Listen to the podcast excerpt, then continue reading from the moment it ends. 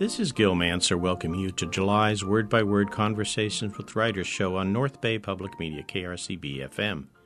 Listeners have a great opportunity during the next hour to hear two conversations with award winning advocates for radical forms of entrepreneurism. Find your voice, says Kiva co founder Jessica Jackley. This means expressing something about you and what you believe. It is the first step towards doing valuable action in the world.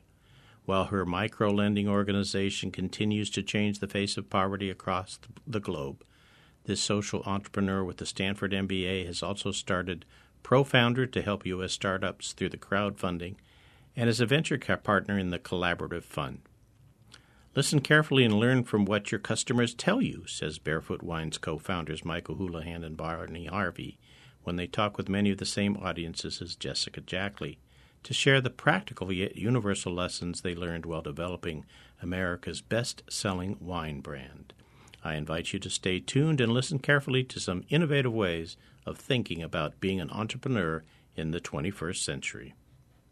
Loyal KRCB listeners may remember that it's been over two years since we had a chance to chat with Bonnie Harvey and Michael Houlihan, the entrepreneurial couple who once knew nothing about wine except it came in red and white but who are now internationally famous for their wine business, business savvy and co writing the best selling, entertaining, and very readable New York Times bestseller, The Barefoot Spirit How Hardship, Hustle, and Heart Built America's Number One Wine Brand. Bonnie and Michael, I want to welcome you back to Word by Word. We are delighted to be here, Gil. Thank you. Thanks for having us. I want to talk to you how about how you guided the phenomenal success of your book. But first, let's check in what you are up to now. You brought in a new book called The Entrepreneurial Culture 23 Ways to Engage and Empower Your People. Now, by your people, I assume you mean business types. Yes, for the C suiters. C suiters. What are the C suiters, Michael? Well, uh, that would be like the uh, the department heads, uh, the division heads, the the, the, the vice presidents. As Bonnie says, it's the whole alphabet, including the VP and even the P. Okay, that's CEOs, CFOs, C what? Some some O's, COOs, COOs, right? Yeah, Operations, all, right? Yeah, they're the C-suite. C-suite. So these are the folks who are charged with really being the pinnacle uh, and the broadcaster of company culture. So, who makes the culture of a company? I mean, some people inherit it because it was established, uh, I don't know, 90 years ago or something, and by some great, great person who did something entirely new and different. And other people uh, start fresh and, you know, in their garage or their their uh, their laundry room. Their laundry room, right? Yes. Well, if you're if you're fortunate enough to be starting a new business, then it's up to the owners, the founders, how that company culture is built.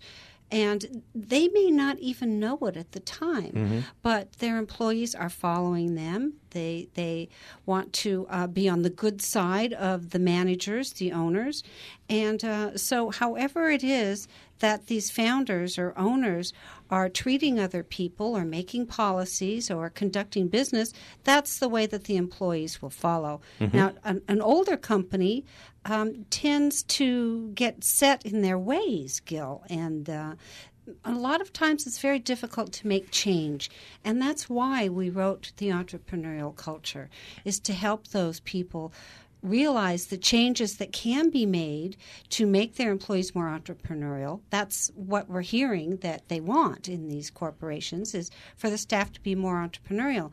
But what they found is they can't just give a direct order and say, "Okay, you guys just think like owners and be more entrepreneurial now. That doesn't seem to work.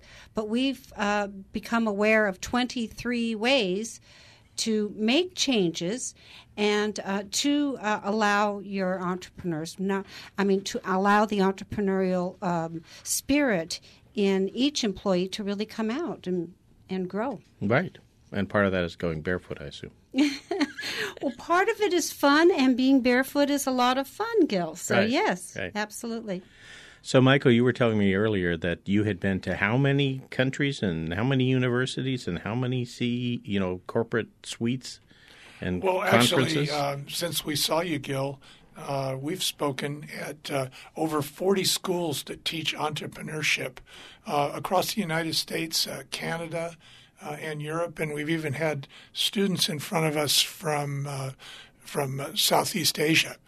So um, we're getting a real feel for how entrepreneurship is being taught. You know, this is a relatively new field. Mm-hmm. See, you know, 10 years ago, there might have been a handful of schools that would give you a certification in entrepreneurship. Mm-hmm. Um, imagine, it's not a degree that you're going to show someone, it's more of this is how you become self employed. So, this is an, a whole different kind of a student who's studying to be an entrepreneur. And um, so, what we've discovered is that for as many different schools as there are, there's as many different ways of looking at teaching this thing called entrepreneurship. And today, you know, we said a handful 10 years ago. Now we have at least 87 schools in the United States that will give you a certification or a degree, if you will, in entrepreneurship. So that's a real explosion in this field. And, and it's the Wild West out there. Everybody has a different idea about how to do it. So you're dealing with a combination of what do we call at least three different types of organizations. You've got the the old, you know, top down, right? Yes. Uh, you've got the one that's divided up into divisions or, or subgroups, each theoretically with a similar amount of of uh, influence. And then you have the one that's um, kind of grown like Topsy and doesn't know what it's doing and where it's going and doesn't have an overall view at all. Is that the three, or are there more? Well, there's as many for as many people who start businesses, but unfortunately, we can't list them all today. That's right. What what happens with people is they they usually, you know, they're an engineer or they're a chef or they do something that is essential. And they say you know i'm going to start my own business doing this. Mm-hmm. and so now you know they think that they can go out and hire people and train people. They think that they can motivate people. They think they can take care of the legal aspects of it. They think they can do the marketing and advertising. But what there really are is a terrific chef. Mm-hmm. so part of what we face as consultants and as speakers is trying to get folks who start their own businesses to realize that there's many different skills that are required to be successful in business and that you have to have as the owner of the company a sense of permission. You have to give people permission to do what they do best and then you know that's how you delegate what you don't know and then you do what you do best and you can concentrate on it and be very effective in your business. Well as i remember in reading your you know your book about uh, setting up the barefoot brand one of the things you did right away is go and ask for advice from people who knew. That's how you figured out where to fit in your market. Am I remembering right? Absolutely. You needed what was it? Something in a pig and uh, several other things like that. We asked uh, the number one wine buyer in the state of California what it was he wanted, and um, then we proceeded to give it to him. But his first response was, "Nobody had ever asked me that before." Can mm-hmm. you believe? the number one wine buyer, nobody had asked what he wanted. They just came in there and tried to push whatever they were offering onto him. And we found that by asking questions of everyone that touches your product mm-hmm. or uses your service in any way um, has certain needs that they want to express and that they want met. And in order to get them to perform in the ways that you rely on them to perform, you have to understand what it is they need and their form of communication. Mm-hmm. So we've asked a lot of questions of, of everyone, yes. Yes. So that's one of your old tips that's still in the new book, I assume, too. Oh, yeah. We're big on what your grandmother used to call the golden rule. And uh, I guess your mom used to say, put yourself in the other guy's shoes. Today we say, how would you like it? You know, how would you like it if you worked for yourself? How would you like it if you were selling something to yourself? How would you like the way you were treated? How about if you lent money to yourself? Would you like that? Mm-hmm. Um, how about if you bought a product from yourself? So these are all the relationships that you have in business. And the question is, how would you like it if you were on the other end of that deal? Right. And if you can't look yourself square in the face and say, I'd like it just the way I'm dishing it out, well, then you're going to have problems. And these problems are going to sour your company culture. They're going to hurt your, your personnel. You're going to have turnover. They're going to take your customers and your corporate knowledge with them when they leave and go to work for your competition. Uh, a lot of people, uh, you know, the way that you you pay people. Some people might grow up with a, a prejudice, you know, which says, "Oh, I'm going to see how little I can pay this person to get this job done," or "I'm going to look at this as a cost center." Whereas another person might say, you know, I really don't want to lose this person. They're too important to me. How much can I pay them? And not only that, but they're so important. How, what do I need to do to make sure that they are loyal to my company. Mm-hmm. And and some people might say, "Oh, you know, my employees, I'm going to put them on a strictly need to know basis." But another guy might say, "You know, I'm never going to get any good suggestions from my own people if I don't tell them what the need is." Mm-hmm. So that's the difference between need to know and know the need. So where do these decisions really come? They come from the top. These decisions are decisions that actually have to do with the way you were raised, things you heard when you were a kid. Your father might have said, you know, that salesperson out there, he's trying to take advantage of me. He's trying to rip me off. And so now, today, you own your own business, and what are you doing? You're making the salesman wait two hours in the hall because you're punishing him for, you know what, being being a, a smoothie or a slicky or trying to get something over on you. When the fact is that salesman knows what every one of your competition is doing. He also knows what his boss has got too much of in his warehouse, and he knows what kind of terms his boss can give you. So if you treat your salespeople with respect, who are they going to come to when they got a deal? Right. They're going to come to you. So this is what we talk about. It's the old, like we say, the golden rule. In your Barefoot Spirit book, you had a, a man who was working for well, another company, and uh, came to you and said, I'm not really happy where I am. He's not treating me well. And as things progressed, and he ended up leaving that one, you immediately grabbed him up, and it was one of the best things you'd ever done because it puts you into markets that you never otherwise would have found. Right? Yes, absolutely. And he was an excellent salesperson, but he wasn't being appreciated by right. his boss. Right. And he continued to be an excellent salesperson, but eventually the fact that he was basically disrespected by um, the management of his company caused him to leave mm-hmm. and give his excellent services to somebody else like us. Like you, yeah. Now, one of the things you mentioned, and I thought of it as, as you were talking about how things you learned from your parents and your, you know, your grandma and whatever else, and you bring to it. You have a younger entrepreneur, certainly in the, the area we live. Would you agree? Absolutely. And, and, they have a different. They're not certainly the World War II group. They're not the Beatles. You know, grow up age. They're younger than that. Mm-hmm. And one of the things they're seeing on TV, and you you gave the example, for instance, of uh, a chef who opens up a restaurant. You see horrible chefs, you know, with their own TV shows, and they're yelling and they're throwing things across the kitchen, and they're, you know, who I'm talking about, Mr. Ramsay, etc. now what does the young person think? Does they think do they think that's how you should act in the kitchen? And you have to work Very with them yes. to get past that? Yeah, yes, they young people think that w- whatever it is that they're witnessing is reality. Mm-hmm. And it's just the way everything is. For instance, I grew up in Portland, Oregon. I thought it rains everywhere all the time. Does in Portland. in Portland, okay. So until you've had enough experience to see a lot of different ways of seeing it done, no, you, you don't know the right way to do it. You really have to experiment with that. And that's another reason why we wrote the entrepreneurial culture is, is it helps people no matter where they are in their business or what kind of position they're holding.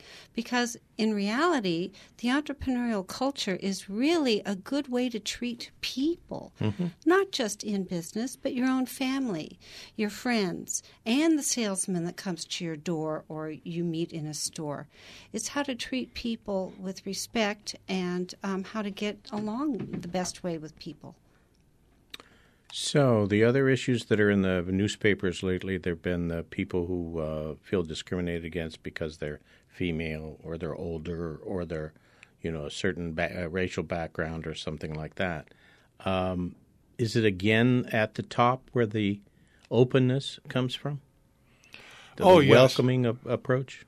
I th- I think that it really does. Um, you know, one thing you, you mentioned the millennials. One thing that I love about the millennials is they're by all that. Mm-hmm. I mean, they they They're past it. Yeah, they Yeah. are way past that. Uh, so they don't have those kind of classic political prejudices.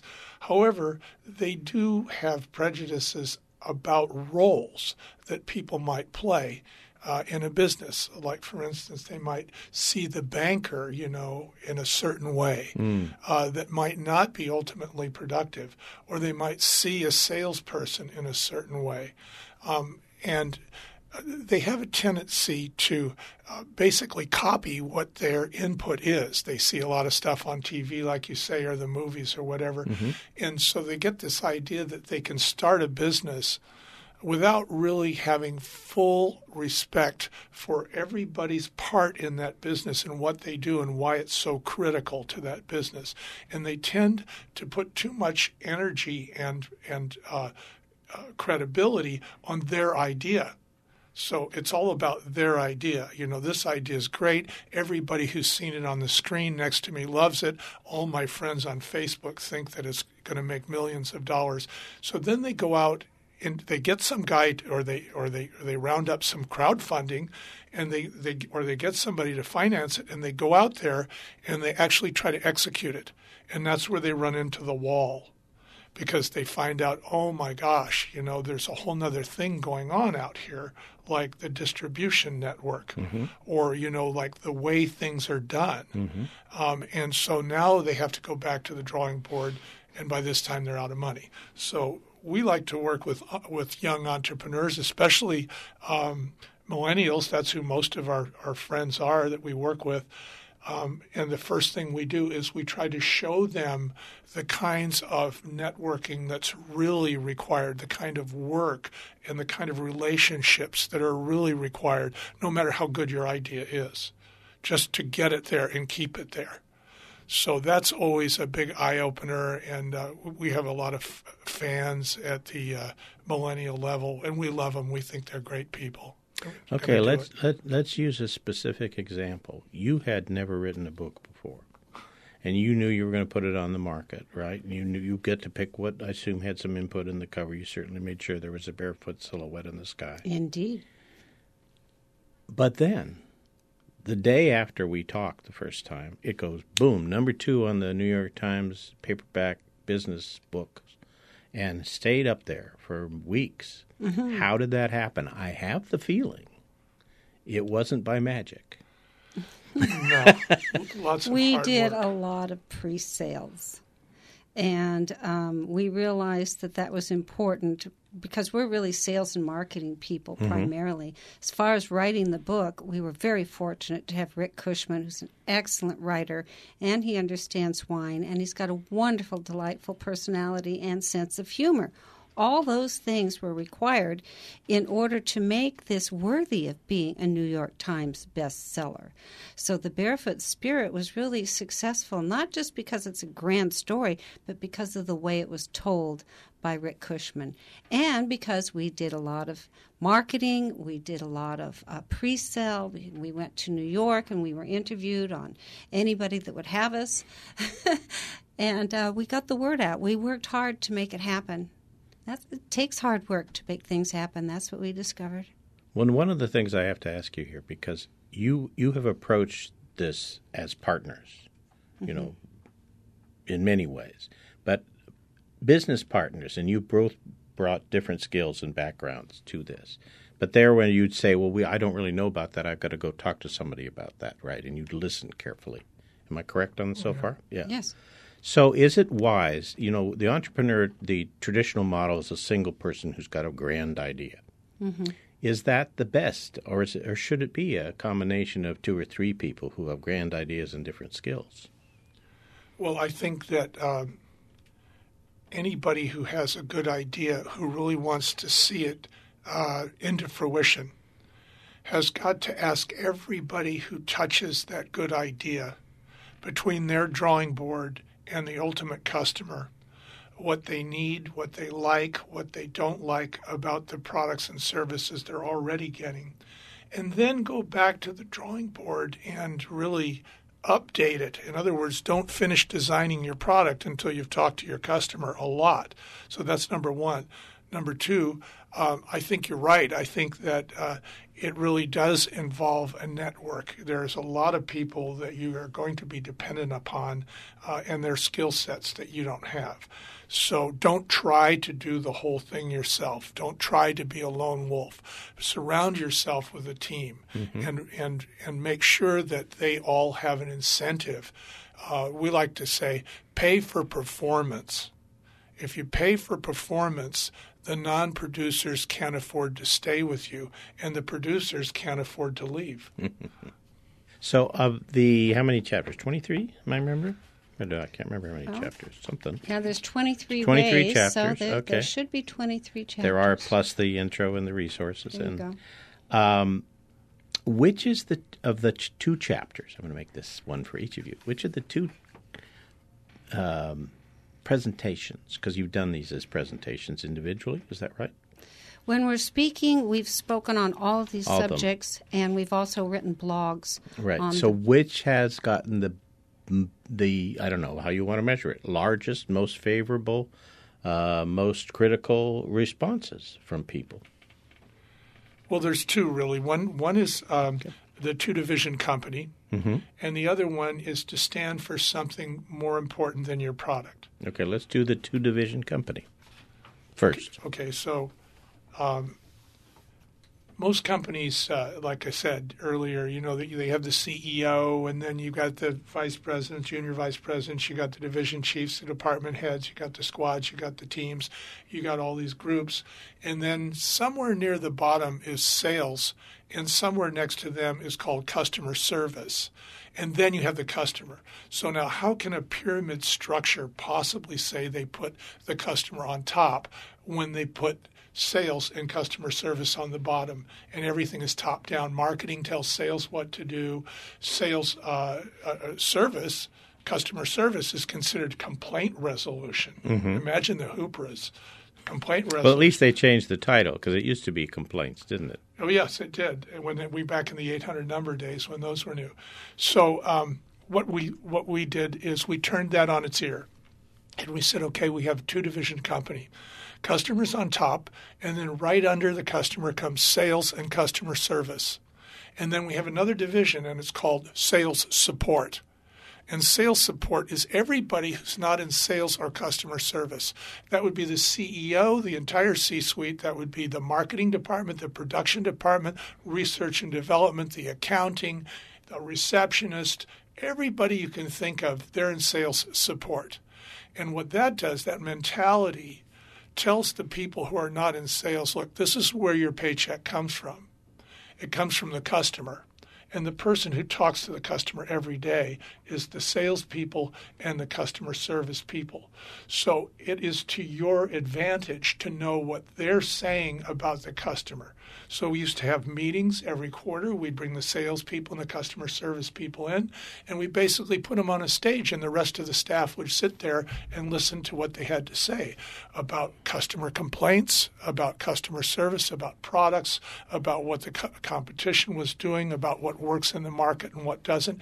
And so then people in the various different departments would hear this and they would realize how their job really affected what those salespeople had to offer whether it be the product or the advertising materials and whatnot. So that's was the one. That's one of the subjects that's very popular, which is the two division company. Mm-hmm. Now, how does the two division company? What I'm thinking of, and immediately thought of the engineer suite. You know, the ones who, in some companies, feel that they're the the guiding force, shall we say. They come up with the new ideas and the new products, et cetera, et cetera. Mm-hmm.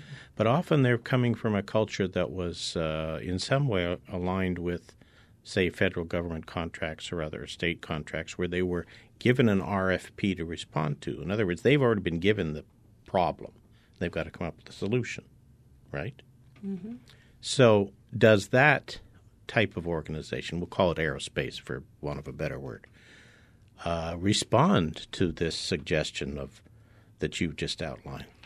I, th- I think the big problem with those type of organizations is that they people are going to get paid whether or not the company makes a profit. You know, we used to say the Cost problem- plus contracts. exactly Right. So you know the, the the problem is with entrepreneurs is if an entrepreneur doesn't make a sale, he's out of business. Right. Whereas the government doesn't really necessarily have to make a sale. I mean, you could say that, you know, we are all the customers of the government, but what are we going to do short of revolution or a tax strike? Greece. You know, we're, we're going to have we're going we're going to get the kind of services that they can provide, given the fact that they're they're not being held as accountable as say a private industry is. Mm-hmm, mm-hmm. So when you're in private industry, you're being really held super accountable by that customer, and so. What we used to do is we made sure that everybody's paycheck had some kind of a bonus in it that was based on sales growth and profitability, those three things. So everybody, even the receptionist, you know, she was listening really closely to what the problems were in the field and coming up with suggestions. And it, it really built team spirit. Because she was interfacing with the customers and the people came in the door and called up. Absolutely, absolutely. And uh, Bonnie, would you like to talk about the other one that seems to be the most popular chapter?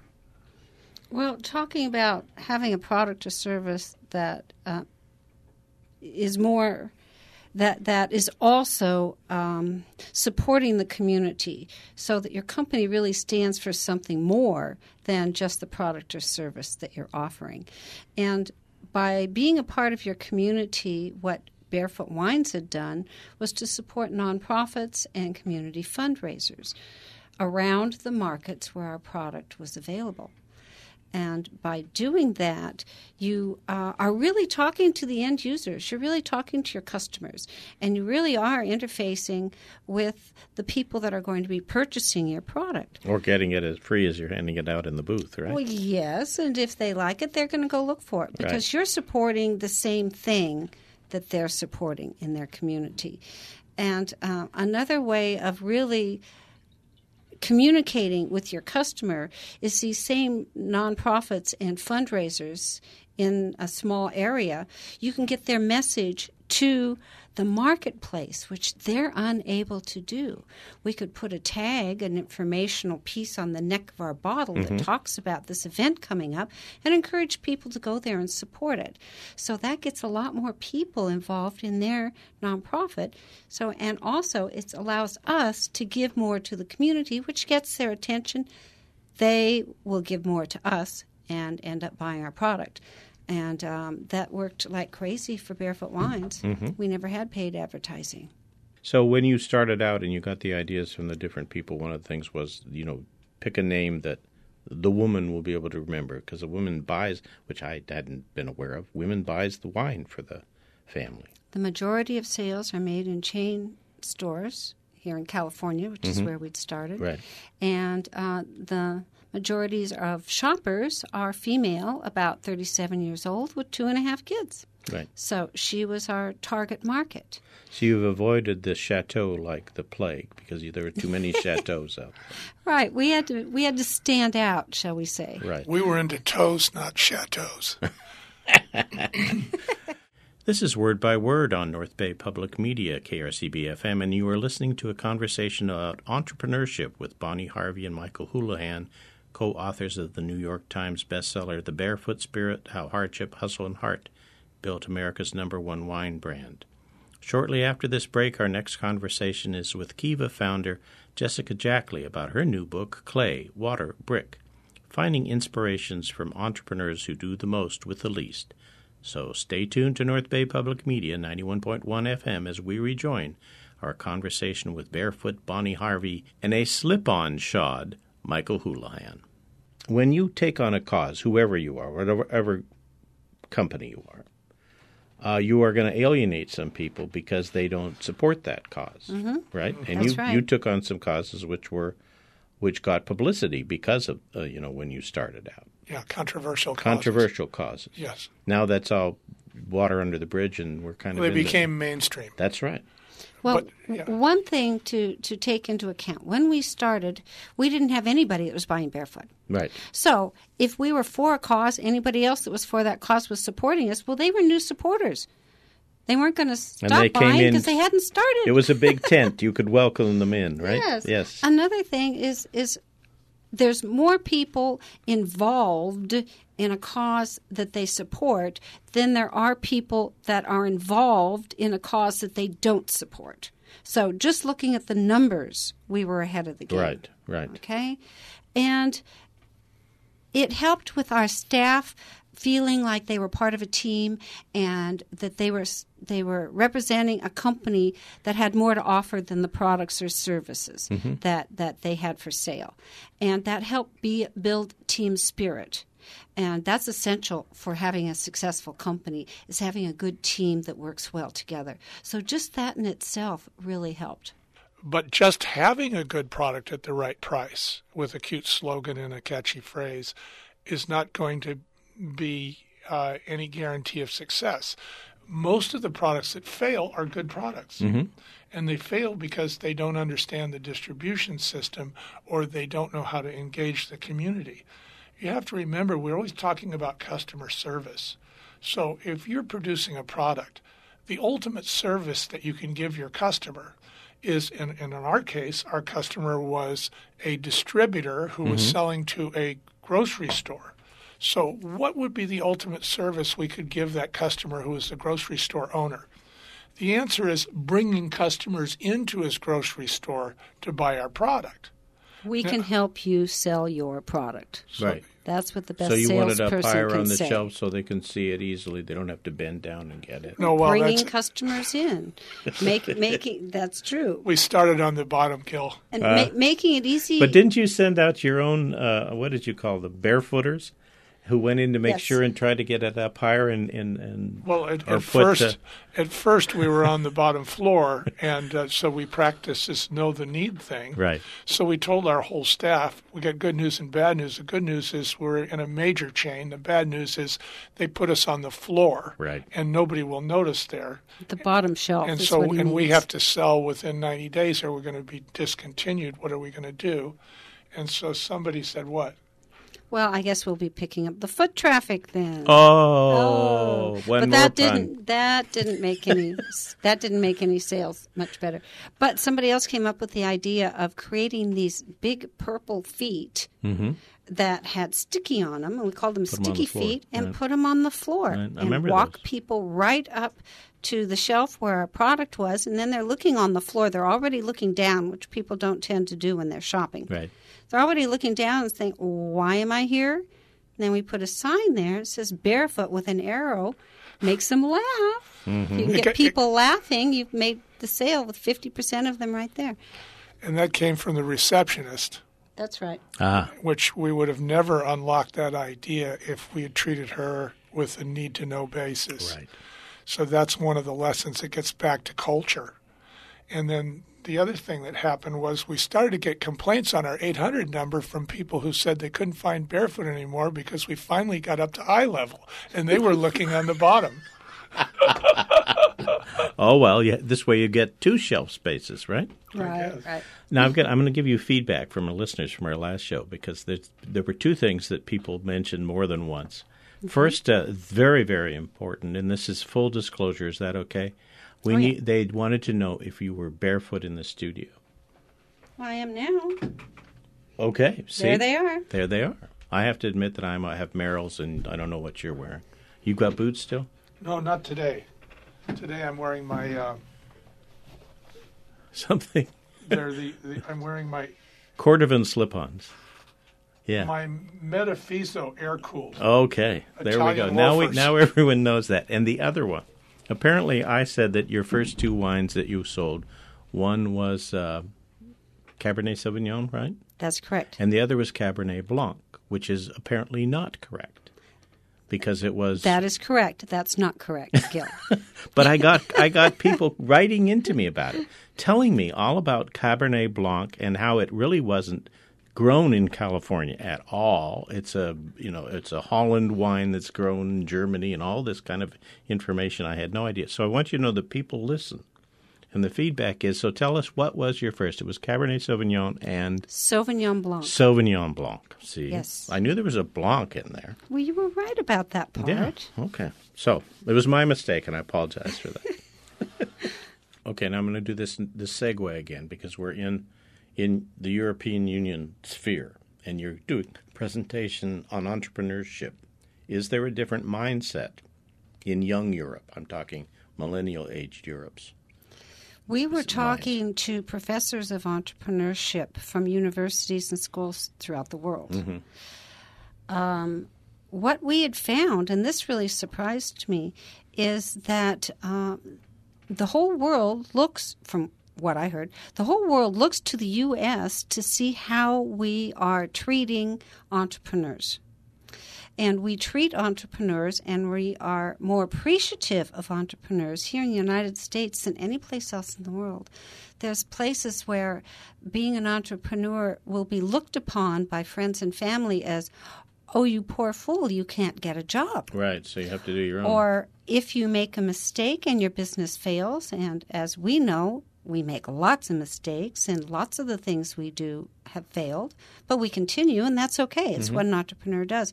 That's not accepted in other countries. You have this big cloud of being a failure over your head for the rest of your life. Um, so, entrepreneurs don't get the encouragement elsewhere that they get here.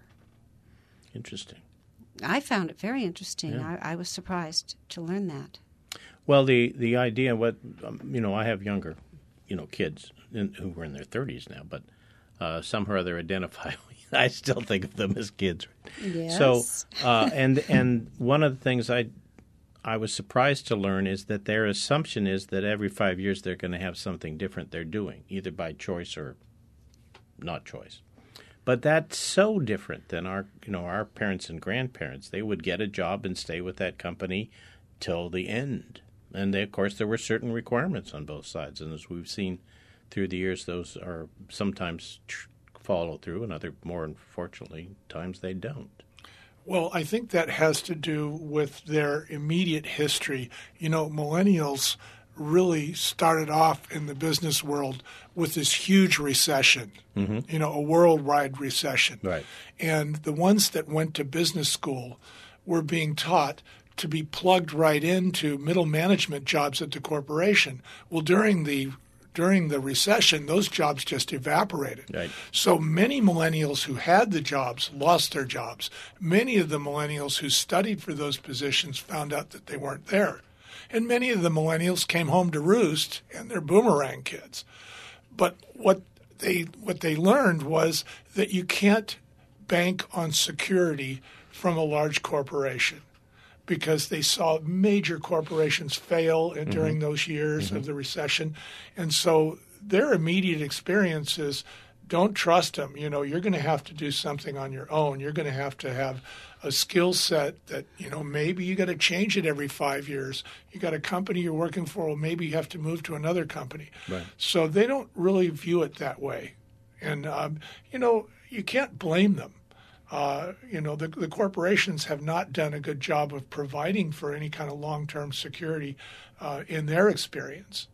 So, um, what we see is we see that the explosion of interest in entrepreneurship and in entrepreneurial education is caused by the millennials. And when you sit there and you look out in these classes, these are all young people. And many of them have business degrees and they're going back to learn how to be an entrepreneur because they know there's no job for them out there. And and they're very interesting people. They are hanging on your every word. They want to know how to save money, how to reduce their need for capital, what kind of relationships they need to to be successful. And uh, it's it's a very interesting situation for us. We we enjoy it. I can see that. Yeah, when you talk about it.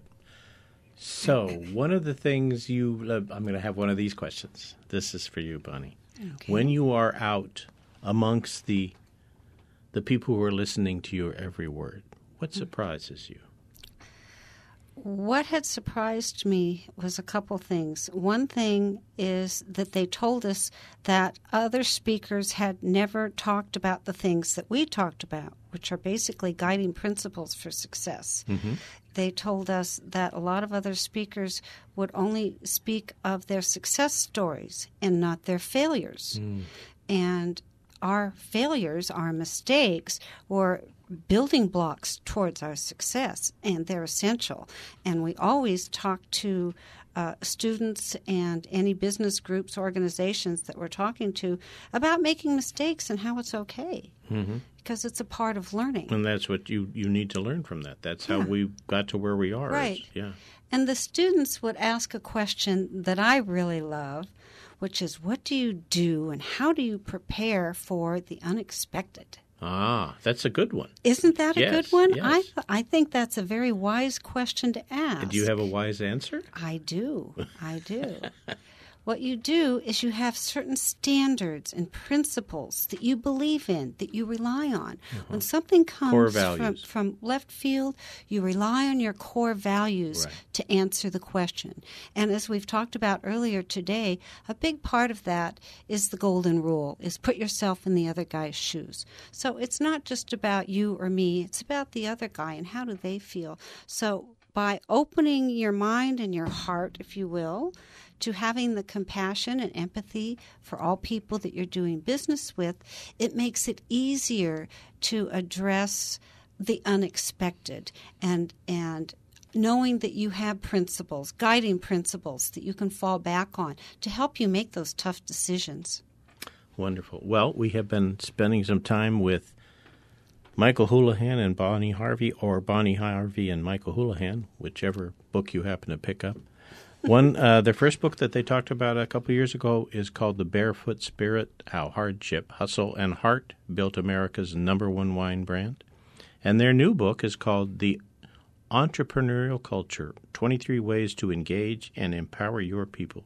Thank you so very much for spending this time with us. Well, once again, we've had a great time here with you. Good. Thanks. Thank Gil. you, Gil. Thank you. For the next word by word segment, we'll have a phone conversation with Jessica Jackley, the tireless advocate for financial inclusion, a sharing economy, and social justice.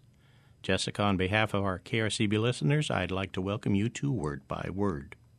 Thank you so much for having me. Early on in your book, Clay Water Brick Finding Inspiration from Entrepreneurs Who Do the Most with the Least, you take readers back to your Sunday school classroom where the teacher is sharing how Jesus loved the poor and wanted everyone else to love them too. You describe how you followed along in your illustrated children's version of the Good News Bible. So it's no surprise that you follow Jesus' teaching style and use parables to tell your story. As I mentioned, I've selected several parables that jumped off the pages, but before we discuss my choices, I'd like to ask you which of the people's stories you share with readers have provided the greatest impact on how you perceive entrepreneurship? Well, that's a very nice question to start with. And you know, it's funny, I hadn't made that, that connection, but I guess you're correct. I certainly have been influenced by parables, and so I, I have, apparently that was a natural way for me to communicate too. Right. So I really think, I mean, the book is really named for an entrepreneur that is near and dear to my heart because Patrick, the brickmaker who inspired, you know, the title Clay, Water, Brick, mm-hmm. was a person who made something out of almost nothing. He found opportunity right in the ground beneath his feet. And that to me is just nothing short of miraculous. He he really embodied the kind of definition that I love so much of entrepreneurship. Um, my favorite academic definition is Howard Stevenson. And he says entrepreneurship is the pursuit of opportunity without regard to resources currently controlled. And if you break that down, I mean, it's really about the pursuit. It's about movement forward. It's about taking steps again and again toward the vision that you have for a better future without regard to resources, without regard to things that have gone wrong. You know, you, you don't ignore the barriers, but you figure out a way over, around, and through. And I think Patrick really embodies that. Now, what Patrick basically did for our listeners is to take the clay that was underneath his feet and make it into a product. Right? That's absolutely what he did. Right. He dug into the earth and mixed clay with water to form brick. So he grew where he was, uh, or where he was planted in a real way. He, he very much did. He very much did, and he did things that I think you know. Usually we talk about you know, rolling your sleeves up, getting your hands dirty in a in a cliched way, not in a literal way, but he certainly did that quite literally, and I find I just find that to be so inspiring. Right, right. Let me talk to you a little bit about your uh, history as a child when you grew up uh, in a family which where uh, doing good deeds, going hell, going out and helping other communities and people who needed it, was obviously uh, very prized and highly honored. Because you have a series of activities with what I guess we could generically call charity work, and you tried this at different levels, and you learned from it. The one that that jumps out, one of the things was what I will call the cleft palate scam. You want to tell us about that? Yeah, you know, I think the messaging that I heard growing up from well-intentioned nonprofits was a little bit confusing, um, to say the least. On one hand, I felt like a lot of the organizations would want to tell me sad stories, um, stories that would make me feel enough to be able to get out there and you know whip up my wallet and give, or sign up for more volunteer hours, or whatever the need was. Mm-hmm. And that's not a it's not a bad thing to want to get people involved, but I think the way, the mechanism um, the journey that they took me on to get that done was in the end damaging because it, it made the poor this very otherized set of people in the world. Um, it distanced them, it alienated me from them and them from me, and just made me feel far. And in fact, sometimes nervous and scared about who they were and who I was supposed to be in the world. The the little um, I don't I don't know if scam is the right way to talk about it for me, but okay, those, all right. Well, you got the. Uh the letter that after you'd sent in a yes. donation, and it no, said send in another donation, and we'll never send you another letter. Right, absolutely. That's exactly that's exactly what it was, and it was um, it's funny because I think it's just so confusing. It's such a mixed message. On one hand, I was being told as a donor, "You're so important. We need you. We can't do this without you." Um, and this is such a this is such great work, and and I guess I was in some ways hearing you know, and it's really so great. You should you should love being involved. Like what a privilege, what an honor. You can be this powerful force for change in the world. But of course, they wouldn't say, and we'll never bother you again unless they also sort of in an underlying way felt like they were being annoying or like, you know, we understand deep down you really don't like hearing from us because this is this is so this is annoying. Um, this is a burden. So it's just a strange um, mixed bag, a strange mixed message, and I found that just to be a really memorable moment for me where I realized, huh, um, there's a dynamic here that's not quite ideal between myself and certainly the organizations that wanted me to participate and give, but also between myself and the individuals that I so long to serve and that those nonprofits with great intention were trying to serve too. There was a lot that got sort of um, lost in translation and mixed up because of the strategy of those organizations. And then there are a couple other instances where, for what I call the whitewash slash uh, slacker, the man who was sitting on the porch when you and the group of quote mostly small frame teenage girls arrived to uh, whitewash a building. That's right. That's right. I mean, the the honest goodness truth is, I don't know who that person was. I never took the time to find out or to really interact, um, which is which was a, a mistake. But it was what happened. And so there was, to set the scene a little bit for folks who are, are listening and haven't read this section yet, um, I showed up as a high school kid um, for a volunteer sort of Saturday with my friends. We drove into an area of the city where I grew up, Pittsburgh, and there was a, a house that needed whitewashing. Um, we went and we were, it was hot and humid and we were sweating and sort of struggling under the weight of the ladder and the paint cans and all that stuff it was difficult. And off to the side, we noticed there was another person there, this very strong-looking young man who was sitting around listening to, um, I think was listening to music, and obviously was not participating and helping well. Now, and it made me just ask the question: Who's, you know, am I am I being foolish here? Is who really needs the help? That's right. um, right. And what does that look like? Why, you know, when is it appropriate? In fact, when is it maybe a, a, a, something that should be mandatory that you're working alongside folks to better their own lives? So anyway, it was just there were lots of confusing moments. Certainly a theme for me growing, right. uh, trying to figure out my role in the world and what I could do to alleviate poverty. Um, what the right ways to do that were. Again, I don't know who that gentleman was. He could have been the homeowner.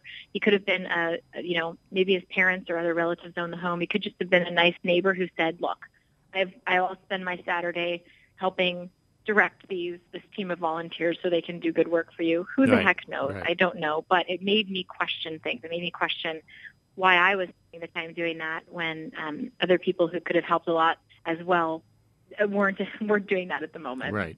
You're involved in Habitat for Humanity as well, and their, of course, their idea is to have the, homemaker be involved in the process as much as possible. So there's That's a sweat right. equity involved. That's absolutely right. You even know the terminology they use. Yes. Yes. I actually was with, I was um, participating in a build, uh, t- actually several different builds over the last few weeks Mhm. for various reasons, and it was really awesome to see how people not only agree to the sweat equity, but really end up falling in love with it and saying, you know, that I met one woman who actually came back again and again and again um, to continue to do their sweat equity, not just on their own home, but on so many other people's homes because they loved the way that it built community, loved the way that it, it made them feel to get to contribute and participate. So it's a great part of the um, strategy that they have. Okay, well, may come back to a couple other examples, but let's talk about some of the people you write about in your book. Do you want to talk about Catherine's fishing trips or Blessing's shop in the middle of the street or Innocent's sugar for the tea? Which one first? Ooh, I love all of them. Um, that's a tough Okay. question to ask me. All right. well, Um, let's start I- with, I think the I one that was most fascinating. say- What do you think? Do you have an opinion? I would Because, uh, think I'm to- Innocent's sugar for the tea because that ended up and went in a direction I did not expect. Yes, yes, yes, yes. That was my gut as well. So, Blessing is a woman. Um, I'm sorry, Constance. Gosh, wait, am I getting this all right? You- Innocent. innocent, so innocent. sorry. You've given her Yeah. the name Innocent, yes. That's right. That's right. That's right. Innocent. So she was a woman. Um, you know, I'd met several people actually with that name. It was it was not uncommon, and I think it's a beautiful one. But Innocent was uh, a woman who I met, and she was the first person that I encountered, but not the last, who surprised me with the one of the answers that they had to a question that I asked them about how their business had changed their life, how it had allowed them to prosper and grow. Um, after they had gotten this little bit of capital and sort of been able to boost their business activities. At the time, I was interviewing folks who had received a $100 grant hmm 10 years ago. Right. Anyway, I was over and over again after a few weeks in the field hearing some consistent answers like, oh, I, you know, thanks to the profits from my growing business, I've been able to send my daughters to school. Or Mhm. thanks to my business um, proceeds, I've been able to afford to have three meals a day or to buy mosquito nets or to afford medicine when somebody, somebody in my family fell ill. Really wonderful things, all great things. But I'd been hearing some consistency in those answers. And Innocent said, oh, well, you know, the first thing I did was to buy sugar so I could put sugar in my tea. And I admit that when I heard that, I thought, wait a minute, why would you do that? There's so many other things you should have done first. And I, I didn't say those things out loud. But at that, you know, even in those very early days, I thought, I'm becoming an expert in this and I know what would be helpful. And that's not the most helpful thing she could have done for herself. And what, of course, I learned was that you know, it's very important, and it was a humbling moment, but a, a very good moment for me, because I was, as I asked her more about why she did that, I, you know, I learned to ask why, as opposed to speak my own opinion on the matter at the time. And she told me that actually having sugar was not just about her and that this daily sweetness that was so nice for her to have in her life, but also it was about being able to offer that sugar to guests and be able being able to be um, a host a good hostess and uh, invite people into her home so she could talk with them, meet them, build those friendships. It made her more confident, allowed her to see herself in a different way outside of her home, and that eventually bled into her business. It, it affected the success of her business because she was this more confident person.